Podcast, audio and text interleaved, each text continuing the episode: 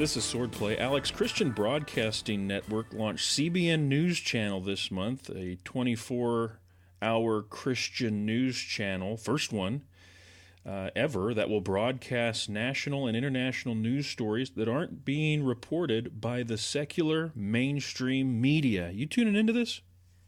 That's so exciting, Nick.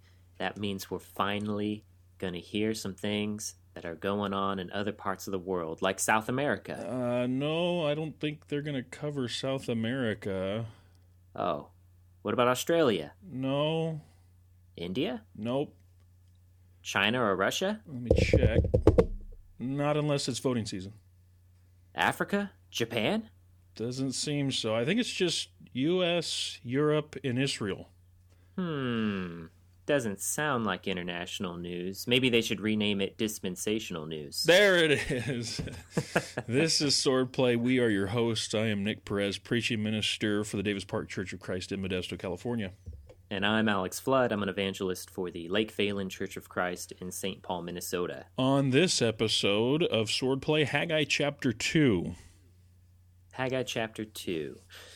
Now, Nick, uh, what kind of questions do we have lined up for Haggai chapter 2? Well, we've got a lot of good questions. I guess now would be a good time to remind our audience, though, if you haven't already done so, hit pause, go grab your Bible, turn to Haggai chapter 2, read that chapter, read the whole book. It's only two chapters long and take you five, ten minutes to do that. And that way, you'll be able to track along with us as we answer these questions, like the first question, Alex, from verse 1 of chapter 2.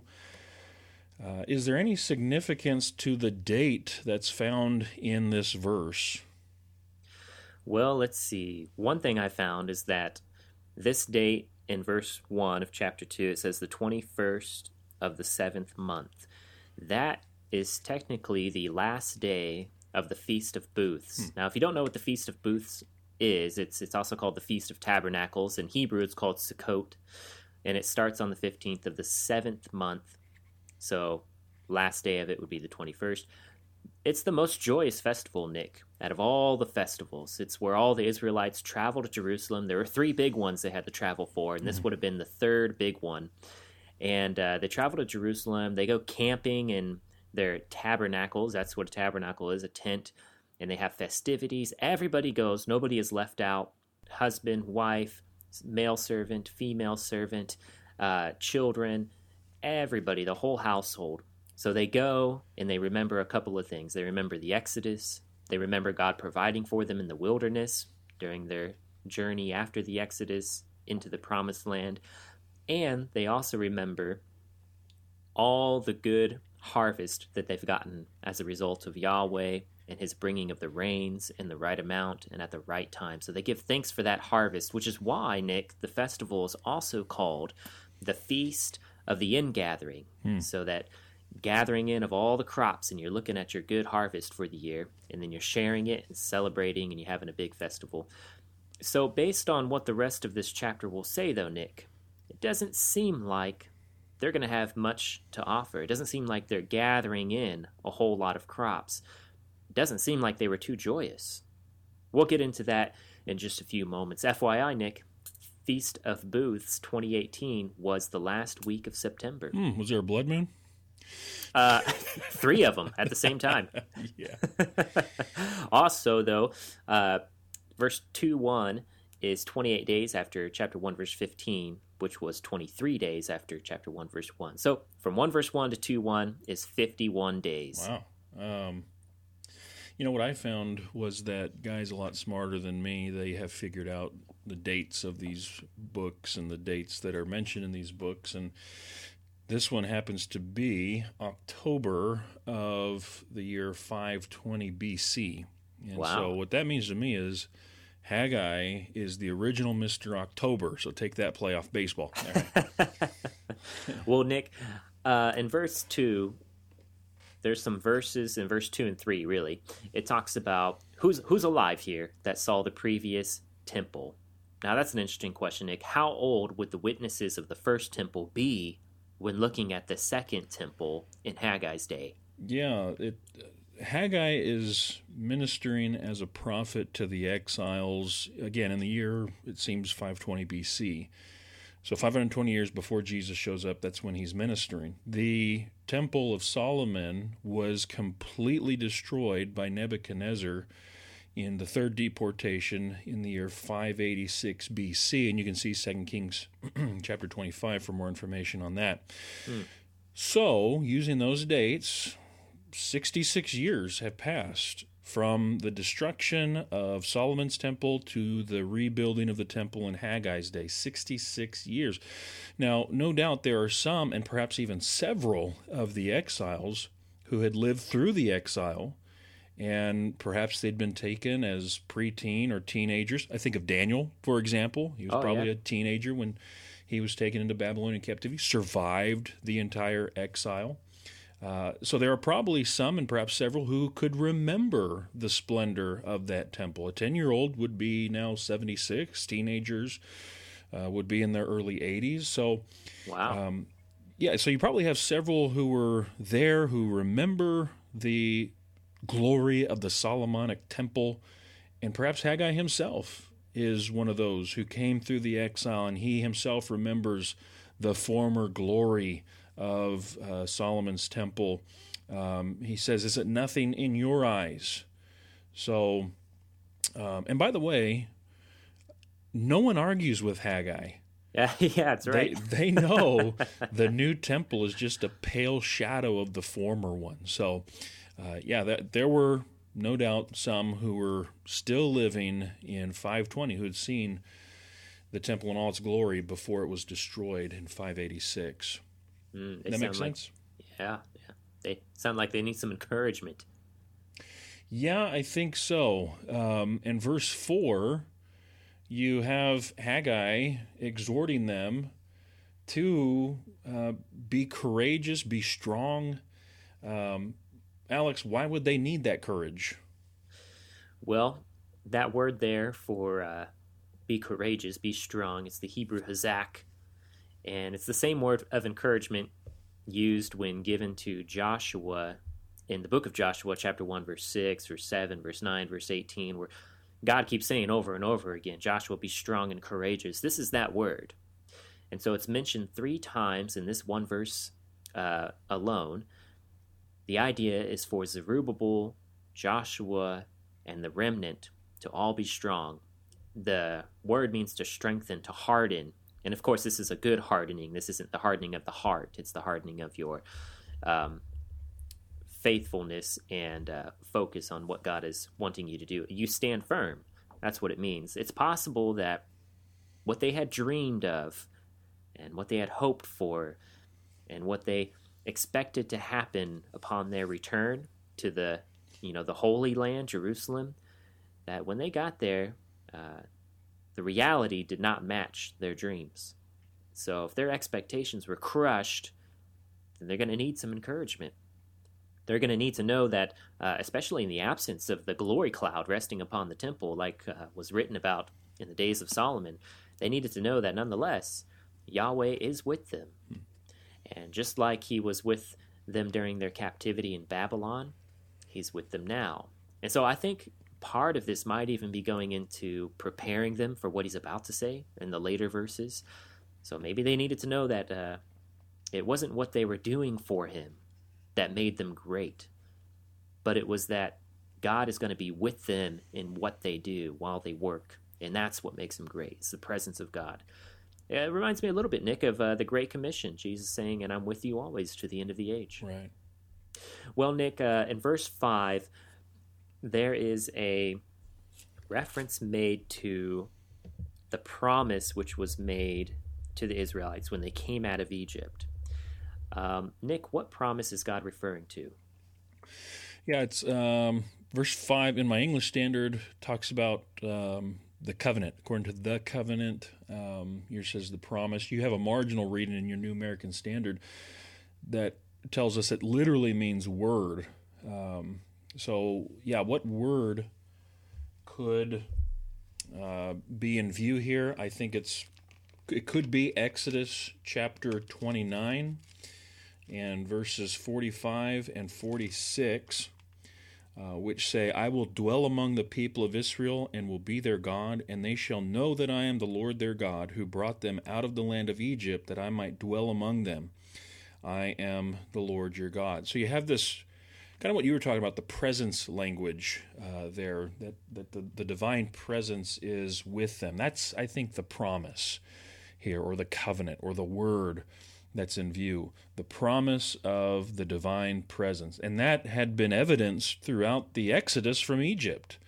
Uh, yeah. Over and over, God had shown his presence to be among his people. And now, here we are, uh, centuries later, and Yahweh is promising his people again his divine presence with this, if you will, this new exodus from Babylon that's taken place. So, since God is with his people, and again, this kind of bleeds back into what you were talking about with the take courage and the be strong and all that. Since God is with his people, they can face the challenges, they can do the work that Yahweh is calling them to do um, and face the challenges he is calling them to face. Um, does that make sense?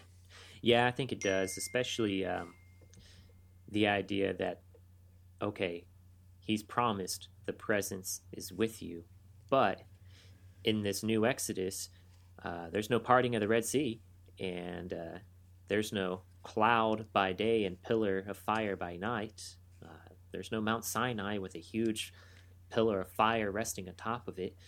Um, it's a little different. There's no tabernacle with the glory of God resting upon it. It's a little different. I think maybe they were expecting something else and they didn't get what they were expecting. God's Spirit abiding in their midst, it might recall a couple of things in their mind. Uh, the things we mentioned the angel of Yahweh going before the Israelites in the Exodus as a cloud by day, a pillar of fire by night. God's general promise of just being with them dwelling with them, like you mentioned, even like Jesus mentions to us in the Great Commission. Uh, there was also, though, inter- uh, interestingly enough, in Exodus, a story of the people receiving uh, the Spirit of God, the Spirit of wisdom, in order that the craftsmen would have the ability to do what they needed uh, to do to build the tabernacle and all right. of its vessels. That's pretty interesting too, because um, Haggai was asking them to commence with the building project, and so uh, maybe they were afraid of lacking the skill necessary. That'd be legitimate, but again, on the other hand, uh, if it's chronological order, he already asked them like, "What's it look like compared to the other temple?" It's like so I get the idea that it is pretty much finished. It just doesn't look that great. So, uh, yeah, interesting, interesting things going on there. For sure, for sure. Um, but I think as we come here to now verse six, that's going to bring us to our tough text, tough text. for today. Tough text. Uh, what t- the tough text for today, Nick? Uh, it's for verse six and verse twenty-one. Okay. And here it is. What does it mean to shake the heavens and the earth and the sea and the land? Yeah, so uh, verse 6 says, This is uh, what God is saying, Yahweh of hosts. Yet once more in a little while I will shake the heavens and the earth and the sea and the dry land. Uh, and that refrain is repeated in verse 21, um, where uh, God says through Haggai to tell Zerubbabel, I'm about to shake the heavens and the earth. What I found is there are three major interpretations of this verse. Uh, the first is a messianic view, a second is a non messianic view, and then the third is kind of a blend of those two. Okay. Um, so the messianic view, the first view, means that this is a cryptic reference to Messiah when he would come. Um, the second, non messianic view, says that this refers to uh, material resources, financial support for the temple project to be completed. And then the third view, which is the blended view, kind of tries to find a middle way for both uh, a contemporary application of this in the days of Haggai, where you have the material resources, silver and gold and all that coming in, it's going to be mentioned in verse 8, specifically the silver and the gold. But then also have in view the coming of Messiah with the glory that he would bring into this house of the Lord. Verse 9 talks about that. Um, so, several, a few views there for you to, to mull over. But one thing here that's uh, em- emphasized when it comes to kind of a theological perspective Yahweh as the sky shaker. That's not a new motif among like the that. prophets. Yeah, yeah. Um, even pre-exile prophets mention it. Isaiah 13, verse 13, talks about how uh, God says, "I will make the heavens tremble." Joel 2, verse 10, the heavens tremble. Uh, so this isn't necessarily new language among the prophets, uh, but uh, it is, I want to emphasize, highly figurative and apocalyptic prophetic language that is intended to signal judgment um, upon a given nation. Uh, for example, Isaiah, when he uses that language, is in reference to Babylon. Joel, when he uses it, it's actually in reference to God's people, Judah. right. And so here the image is somewhat comical um, as Yahweh, the sky shaker, comes down. Verse 7, he says, I'm going to shake all the nations. It's as if Yahweh is going to pick the nations up by their feet and shake them until their lunch money comes out to finance his temple. right? That's kind of the image that's pictured here, at least what I see here. Um, Alex, what do you say? Give me your money, little boy. That's right. Uh, I think the heavens and earth is definitely like classical creation language, and it is used, as you said, Nick, in prophecy to describe the judgment of God, especially coming against a nation. And it brings this idea that something is about to end, but that also means that something is about to begin. right. So the addition of the sea and the land being shaken is particularly interesting to me because I've been studying Revelation a lot, and um, I've noticed that Revelation will use that same language a lot, the sea and the land. And I've come to believe that the sea often denotes uh, in the Old Testament the Gentile nations. I think that's prophetic stock language that can be used that way. Sure. And the land is prophetic stock language that can denote Israel in prophetic language. So for God to shake all of it, the heavens and the earth, the sea and the land, to me it must mean something pretty big. So looking at the wealth angle, uh, Exodus 12, 35 through 36 mentions how God made the Israelites so detestable in the sight of the Egyptians that the Egyptians gave them mass amounts of gold and silver just to get out of town. That's right. And so it says that in this way they plundered the Egyptians. Uh, these resources became the funds and materials for building the tabernacle. Now you fast forward to this new Exodus with Haggai, and one might see how they felt uh, under resourced. You know, maybe they got a foundation, maybe they got the basic structure down, but uh, maybe it is yet to be adorned with all the uh, gold and silver, and they just don't have any gold and silver to adorn it with. You know, according to uh, later verses in chapter 2 that we'll get to, it says that at the time they were actually starving. That's right. Now, here's another thing to bring into the picture Hebrews chapter 12. This New Testament, Hebrews 12, verses 25 through 29. There, that uh, Hebrew writer, he takes this verse and he does apply it messianically. And he says that we have received the unshakable kingdom, but there remains a shakable kingdom, uh, a heaven and an earth, yet still to be removed. So, as far as that verse goes, how does the Hebrew writer take this Haggai verse and apply it? What does he mean? I think there's two options in my mind that I lean towards. The first one is uh, he could be talking about the destruction of Jerusalem in AD 70 Right. that that is going to be shaken and wiped out. And that fits. I think Hebrews was written before AD 70. Uh, it makes sense to talk about the temptation to go back to old, shadowy things.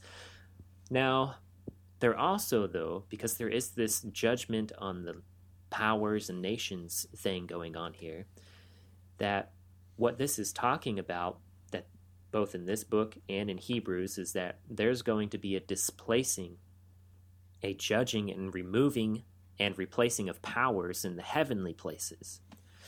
So, in my viewpoint, Nick, in times past, the rebellious angels, like the dominions, thrones, powers, rulers of darkness, they, they had authority over the Gentiles. It was a legitimate authority, but it was stripped from them by Jesus at the cross. And it's going to be, they, they're placeholders that are going to be replaced and I think we're going to replace them.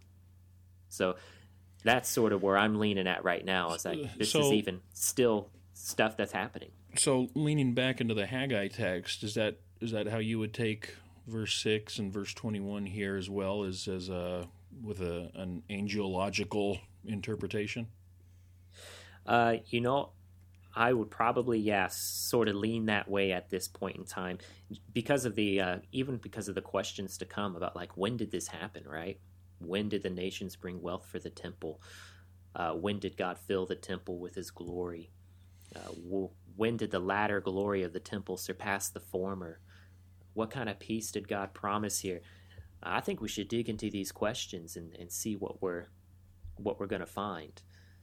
Um, so, Nick, maybe we'll start with you. When did the nations bring wealth for the temple? Verse 7. Yeah, verse verse seven. Um, I will shake all the nations, so that the treasures of all nations shall come in. I will fill this house with glory. And because of the context, verse six, yet once more, in a little while, that language of in a little while, for me, it puts a time limit on this. Um, that is to say, this is not some um, prophecy for even us, a yet future date, some over 2,500 years later, uh, when Jesus comes back for the final time. Instead, this seems, it sounds like it's going to happen in the immediate future for the remnant, uh, for the remnant that's come back to the land. Um, in fact, from Ezra 6 and verse 8, uh, that perhaps serves to show that this prophecy was fulfilled by none other than King Darius. King Darius, he financed out of uh, the very treasury that was taken over by the Medo Persian Empire, out of that treasury, the Babylonian treasury, which they had filled up with all the stuff they'd taken from the promised land and the temple and all that. So, Ezra, when he came um, approximately 70 years later, he came loaded with silver and gold from the king and from his counselors as well. 7 verse 15 of Ezra says that. So, even the silver and the gold of other nations, that's Yahweh's too. And I think that helps us uh, understand verse 8. The silver is mine, the gold is mine, declares the Lord of hosts. Even in these foreign stockpiles and these foreign banks, these foreign treasuries, that even that is Yahweh's, and He's going to give it to His people through Ezra. It seems that's that's my take on it. Uh, does it make sense? Yeah, yeah, I think that makes sense. I mean, and that's that's for sure a legitimate point because uh, looking back on the Exodus, where they get all the gold and silver for the tabernacle from the Egyptians, and it, they plundered the Egyptians by making themselves so detestable because of all the curses that they just said, "Get out of here, take all the gold and leave." Well, related to this, still in verse 7, Alex, when did God fill the temple with his glory? This one really gets me thinking, Nick. So this was my head scratcher, right? So Yahweh's glory rested on Mount Sinai. That's Exodus chapter 24, Tracking. verses 16 through 17. Yahweh's glory filled the tabernacle. That's Exodus chapter 40, mm-hmm. verses 34 and 35. Yahweh's glory rested and filled the temple of Solomon Sure in did. 1 Kings chapter 8 verses 10 through 11 but to my knowledge never in the Bible or in any second temple literature does the glory of Yahweh fill the second temple Now, that is interesting. Um, the, the question I had was okay, is it. Um, is it Yahweh's glory or is it just glory generally speaking? It doesn't seem like it's specified here. Um, and if it's just glory generally speaking, it could refer to those material treasures which the nations would contribute. Of course, with a messianic view, and uh, there'll be more on this in, uh, the, I think, the next question. Um, the manifestation of the glory of Yahweh would be Jesus himself. Uh, that would be when the Jewish people beheld his glory, uh, even in the temple. Um, you remember when Jesus, after he's born and his parents take him to the temple, there's an old man there named Simeon who sings a song. Uh, right. And part of the song, while holding the Christ child, he sings in the temple, a light for revelation to the Gentiles and for glory to your people Israel. That's Luke 2:32 by the way. yep Of course, the problem with this view is that little phrase there, in a little while. That's true, Nick. Uh, the phrase in a little while does sort of set some time constraints here, but I have one possible solution, right? Okay. And it's a little controversial, but hey, you know, that's nothing new to me or to us or the podcast, so I'm going to throw it out there. Okay. so, uh, the phrase in a little while, it is absent from the Septuagint. Hmm. Now, usually when the Septuagint and the Masoretic text disagree, I go to the Dead Sea Scrolls for like the tiebreaker. Okay. But the Dead Sea Scrolls are too damaged in this portion of Haggai to get a good reading. Well, So I couldn't do that. So uh, let's just throw this out there. All right. When the New Testament writers quote the Old Testament, the vast majority of the time they are not quoting what we know as the Masoretic text. They are quoting the Septuagint. Right. So whenever the uh, Dead Masoretic text and Septuagint, uh, this is a second thing. Whenever the Masoretic text and Septuagint disagree, the Dead Sea Scrolls almost most of the time, almost most of the time. Let me back that up. Yes, most of the time, the Dead Sea Scrolls agree with the Septuagint more often than the Masoretic text. So here's what I think.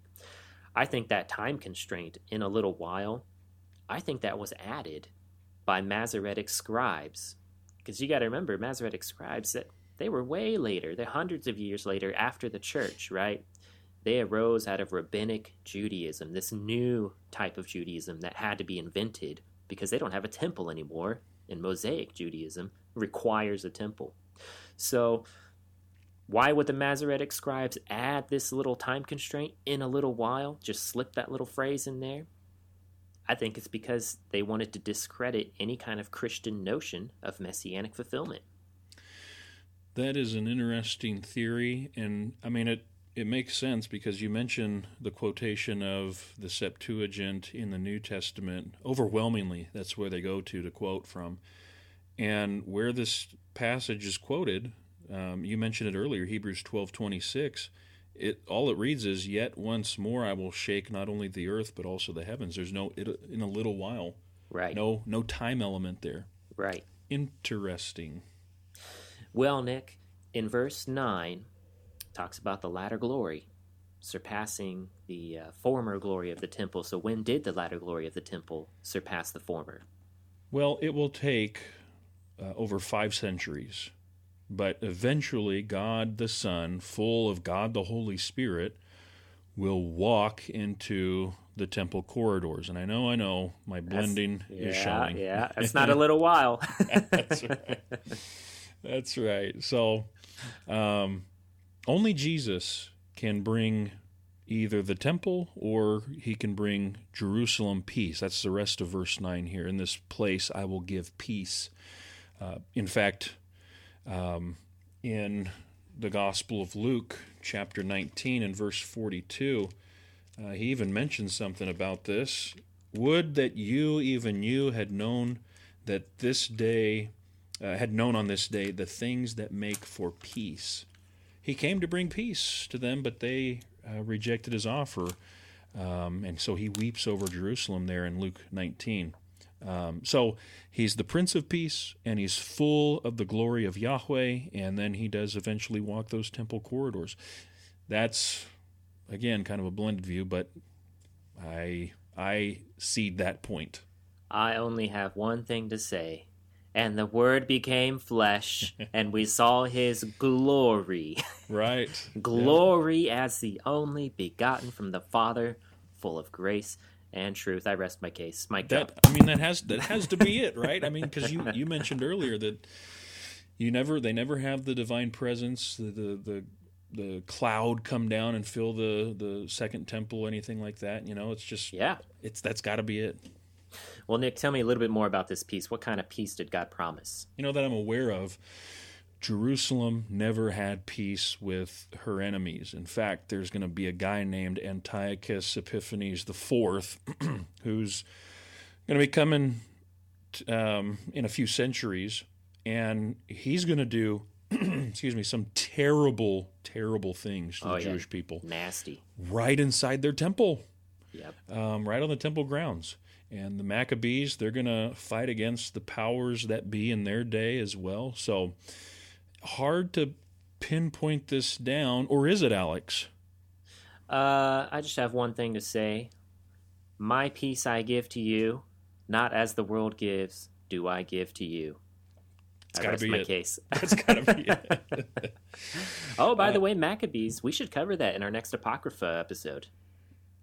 sure, I'm game for that. Yeah. Yeah, good stuff. Um, verses 11 through 14, Alex. This is an interesting little uh, little um, teaching from Haggai, uh, parable about clean and unclean stuff. Verses 11 through 14. What does Haggai's parable of clean and unclean transfer mean?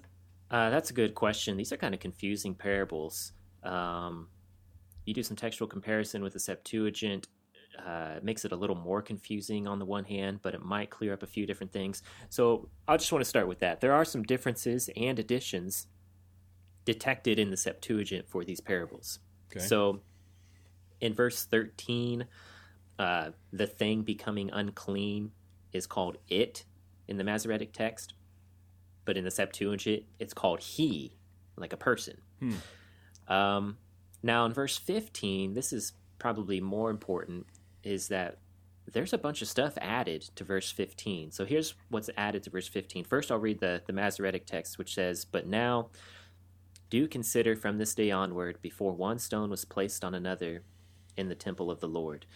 Um, here's what the Septuagint adds on top of that.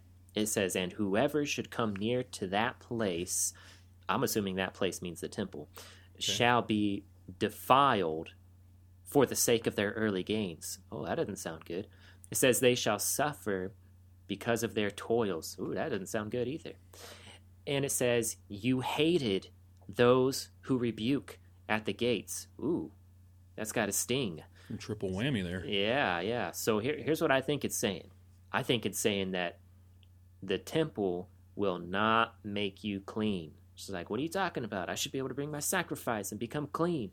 No, no, no. The temple won't make you clean if your heart strays from God. Hmm. I think that's the holy meat transfer idea.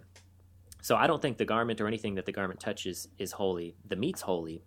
And I think that's the idea is they're thinking like they can have an unholy heart and just bring that to the temple and everything's all good. It's like, no, no, no, no, no. The heart's got to be with God. It's got to be sincere, contrite. Um, otherwise, you're not going to be made holy. In fact, I think it's saying, Nick, that the opposite is going to happen. I think he's saying your unfaithfulness will be like a defiling thing that spreads to everybody and everything you touch, even the temple. So you bring that defilement into the temple, you make the temple unclean. Woo! That's that's harsh. Steep. Yeah. Yep. Yep. Um, That, that's kind of what I thought, but it is confusing. The parables, I kind of get lost every now and then. What do you think? Well, yeah, the the the transference of ritual holiness, just generally speaking, in this parable specifically, it's always been kind of confusing to me. But this is brought by the prophet Haggai to the priests, and if anyone should know about the subtle distinctions of ritual holiness, it should be the priests. That's true. Um, by the way, the, the date for this, the 24th day of the ninth month, tells us this is a little more than two months after uh, the previous sermon that Haggai had preached that we were looking at there in verses 1 through 9. Uh, so a little, a little more than two months later comes this final sermon. And so he talks about holy meat transfers holiness to garments which carry it, but that garment cannot transfer holiness to a third object and he uses bread, stew, and wine, and all that. So that was the first um, parable. The second is uh, similar but different. A person who is unclean by touching a dead body transfers that uncleanness onto anything else he or she may touch. So it sounds like the remnant were like little kids eating spaghetti. Alex, you have kids, I have kids. You give them spaghetti, and by the time the meal's done, there's red sauce everywhere. Oh man. And uh, the work. So, so what's happened then is that the work and the worship of the people was unclean. It reminds me of that little girl from the movie Signs. It's contaminated. uh, talking about all the water in the cups and all that. So, um, it suggested that some of the people in Haggai's day thought uh, something like, why even build a temple? Hmm. We can just sacrifice without it. And for me, carrying this across the bridge today, that sounds an awful lot like those who say, you know, I love Jesus, but I don't really want the church. And that, that kind of movement of Jesus, yes, and the church, no. Um, why do we even need the church? We can just love God and love Jesus, and everything's cool. Um, but here's the thing, and it's just as you were talking about, Alex, about the heart. Even good deeds like love for God, that can be tainted by sinful attitudes. And a sinful attitude of, you know, I don't really need the bride of Christ. That is that's that's the epitome of slapping the face of Christ, the one you claim to love. So uh, the more things change, the more they stay the same. This kind of stuff still shows up even today. I'm persuaded. That's definitely interesting. Uh, that gives me a few things to think about for sure, including our uh, sponsor. We should reach out to Clorox. I think they'd be a great sponsor for our episode That's here. Right. That's right. Bleach those clothes. That's right. Clorox wipes, man, lifesaver. All right, Nick. In verse 15, um, we have another question here it says, Do consider from this day onward. What are they to consider so carefully? So let's see here. Um, the next few verses, the context for the 16, 17, he's going to talk about, you know, when, when you came to get a heap of 20 measures, there were only 10. When you came uh, to the wine vat to draw 50 measures. There were only 20. I struck you and all the products of your toil with blight, with mildew, with hail, yet you did not turn to me. It seems yeah. like they were supposed to consider the economic uh, distress and disaster that they were facing. They didn't have enough goods. Uh, we saw this in the previous episode on Haggai chapter 1 that failure to keep covenant led to economic disaster, and that's rooted in the law. Yep, yep. Deuteronomy 28, verses 22 through 24. And yet, despite the calamity, the blight, the mildew, the hail, there was no repentance. And so Yahweh is reminding them and telling them that's what you need to think about. Take a moment, pause, and think about it. Yep. And I said this before, I'm going to keep saying it. Christians ought to be the most thoughtful people on the planet. Failure to think breeds ignorance, especially in regards to sacred things and ignorance eventually gives way to disobedience. Uh, someone once shared with me that to muse, you know, the idea of to muse, it means to think about something, to ruminate. And so to amuse is to distract so as not to think. In fact, that prefix of negation, ah, that's what it that's you put those together, ah, muse, and you're you're you stop thinking. And too many people today are amusing them the, the are amusing themselves into this morass of thoughtlessness. Mm. um, and that again the more things change the more they stay the same. That's that was happening then. I think it still happens today. Does that make sense? Yeah i think it does. I appreciate your um, bringing out the amusement idea there. We certainly are a culture of constant amusement. It's hard to just uh, get people to just sit down and rest and uh, yeah, like you said, think, consider these things. Uh, that verse, consider these things, consider your ways. Uh, it's in chapter one. I think you mentioned that, right. and it's this idea that uh, literally, from the language, you are you are setting your heart before yourself. It's like you're reaching into your heart, you're pulling it out, and you're holding it up in the light to examine it, and you're saying, "Is there something wrong here?" Wow. So very powerful picture and ideas. Nick, in verse 18, uh, it talks about considering from this day onward, and we have this little time frame here because it says God did all these things, right? He struck them with mildew, He struck their crops. Um, it, it's my opinion that they're probably really hungry. They're starving a little bit. Mm, yeah. They're they're uh, below subsistence. They don't have enough to meet the daily needs for food. How long did God curse their work before the founding of the temple in verse 18. Yeah, the um, the Bible Knowledge Commentary says three months. Um, but the again, since the day of the that the foundation of the Lord's temple was laid, that was done in 536 BC. You right. can see Ezra three for that. So I'm going to go with um, just some quick math in my head. 16 years. yeah, I think that's right. Because three months is not long enough to have all your crops come to nothing. Right. I mean, it takes at least six months to fully bring in the different crops depending on what you're growing. You got the early crops of the barley, the late crops of the wheat, and then the latter crops of the other uh, agricultural items. I mean, three months is not enough time to get the message that God is upset.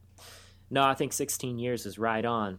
Now, this last few uh, these last few verses, Nick, might get into some uh, again confusing territory. Which you know, what's new? We're talking about messianic stuff, most likely. So, uh, verse 21, Zerubbabel gets a special special message. Before it was always to Zerubbabel and Joshua the high priest and the remnant, but it's just Zerubbabel this time. Why does he alone get a spe- special message? Um, it could be. I mean, you, and you mentioned this earlier, the connections to Joshua, and maybe, um, maybe Zerubbabel is the contemporary Joshua of the exilic period. Um, maybe he needed that encouragement. Um, the New American Commentary suggests that the promises find fulfillment in royal rather than priestly figure, um, and so it, it it's the governor who needs this word, right? Um, and so he he gets it specifically. Uh, what do you think? Hey, governor. Uh, my thought was, and again, I'm not for sure because it's a, it's a tricky verse, but um, perhaps Zerubbabel is not supposed to see himself as too kingly. In other words, I don't think God wants Zerubbabel to see himself as another David hmm. or someone who needs to raise up an army or some sort of revolutionary. In other words, all that stuff with battling and taking down armies and horses, Yahweh says in the verse, He's going to take care of all that. So, Zerubbabel, you just wait until Yahweh takes you as His signet ring. Yahweh says He'll do it after all the battling is done. And by the way, Yahweh's going to do the battling. So, you wait, Zerubbabel, you hang tight, and you just wait until Yahweh takes you as his signet ring. But until then, wait.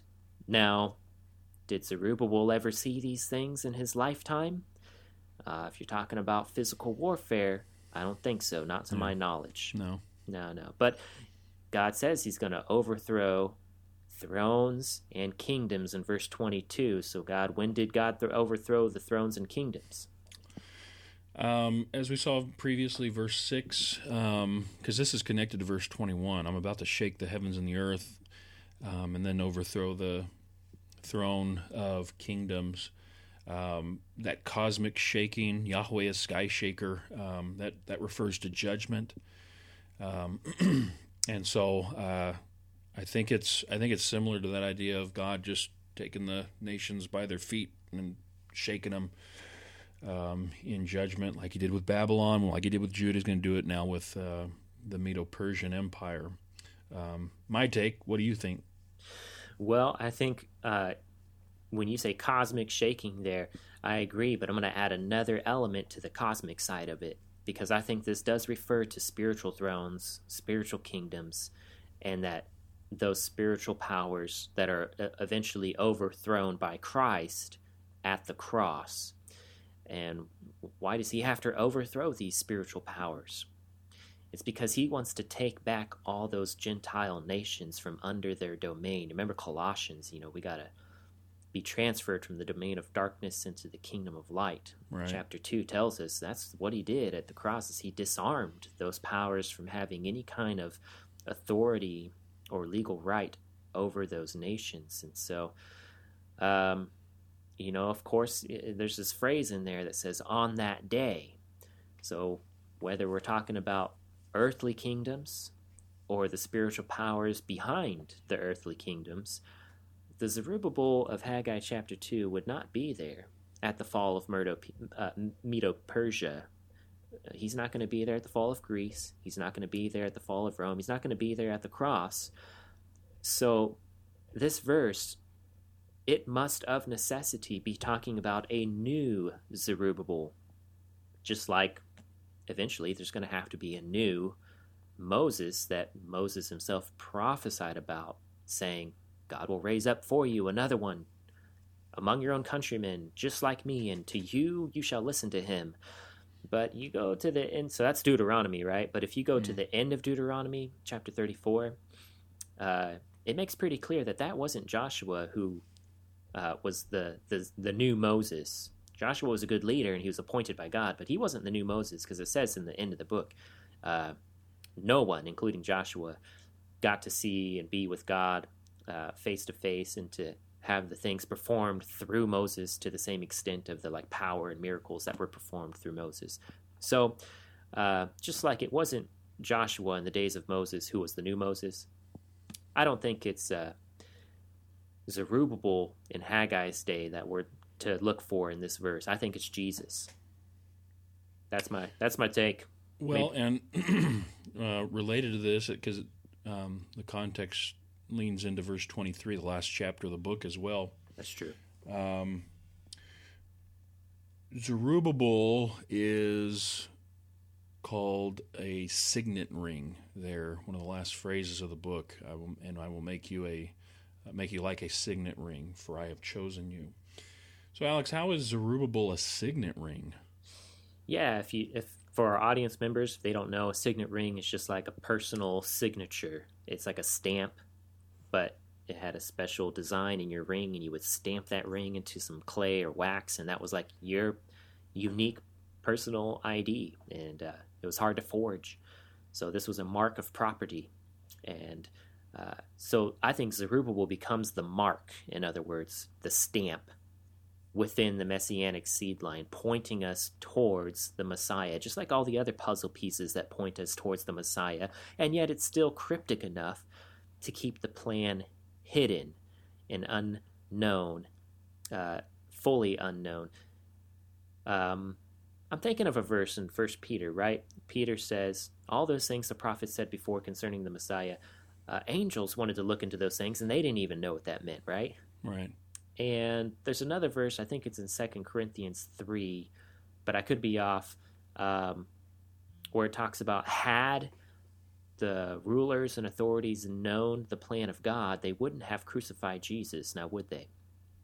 And I take that to mean the spiritual rulers because uh, the spiritual rulers, the Satan, all his forces, uh, yeah, I don't think they quite knew what they were doing when they crucified Jesus. Because had they known, they probably wouldn't have done it because they sealed their own fate in that act. So that's that's what I think about the puzzle pieces and all that. So how is Zerubbabel a signet ring? I think Zerubbabel becomes that stamp in the genealogical uh, list uh, and the, the you know shadow and type and all that stuff that points us towards the Messiah to come. And then he did come, and it was Jesus, and he fits it all. That's what I think.